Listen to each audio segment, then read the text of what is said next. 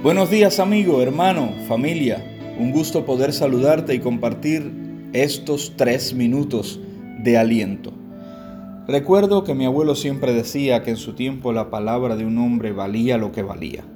Y según la Biblia encontramos en varios aspectos que la palabra debe valer lo que vale. Dice en Eclesiastés capítulo 5 versículo 5, mejor es que no prometas y no que prometas y no cumplas. Y en boca de nuestro Señor Jesucristo, en el Evangelio según San Mateo capítulo 5 versículo 37 dice, pero sea vuestro hablar sí, sí, no, no, porque lo que es más de esto, de mal procede. Tristemente hoy es difícil confiar en las promesas de muchas personas y es que la palabra empeñada a veces se olvida el valor que tiene. Pero la Biblia nos recuerda a ti y a mí que cuando prometamos algo, que cuando digamos algo, y eso cabe para todos, para los de dentro de tu casa y para los de fuera de tu casa. A veces le prometemos a nuestros hijos como para salir de una situación, sí, voy a, te voy a llevar a tal lugar, vamos a hacer esto y con el paso del tiempo pues nos olvidamos de esa promesa. La Biblia habla acerca de la importancia de cumplir lo que prometemos.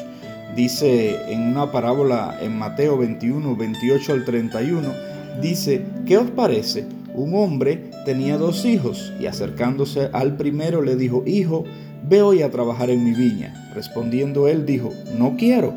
Pero después arrepentido fue y acercándose el otro le dijo de la misma manera. Y respondiendo él dijo, Sí, Señor, voy. Y no fue. ¿Cuál de los dos hizo la voluntad del Padre? Dijeron ellos, el primero. Jesús les dijo, de cierto os digo que los publicanos y las rameras van delante de vosotros al reino de Dios.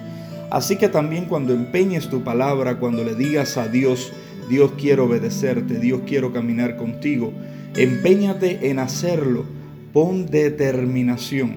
La determinación va a cambiar la actitud con la que tú y yo tomemos nuestras palabras. No es bueno tomar nuestras palabras a la ligera, prometer y no cumplir. Mejor no prometas. Y recuerda lo que dice Jesús. Dice que lo que es fuera de esto, de mal procede. Que vuestro hablar sea sí, sí, no, no. Recuerda esto en este día. El no también es una respuesta, pero el sí también es una respuesta y debes cumplir cuando te comprometes. Que Dios te bendiga. Permíteme orar por ti. Padre, gracias por este día, gracias por la bendición de ser hijos tuyos, gracias porque tú cumples las promesas.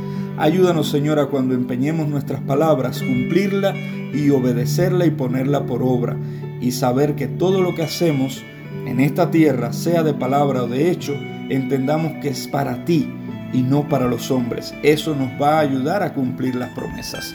Que Dios te bendiga, que tengas un excelente día cargado de bendiciones. Es nuestro deseo y oración. Te saludó y habló el pastor Oscander desde la iglesia hispana en Georgetown, Guyana.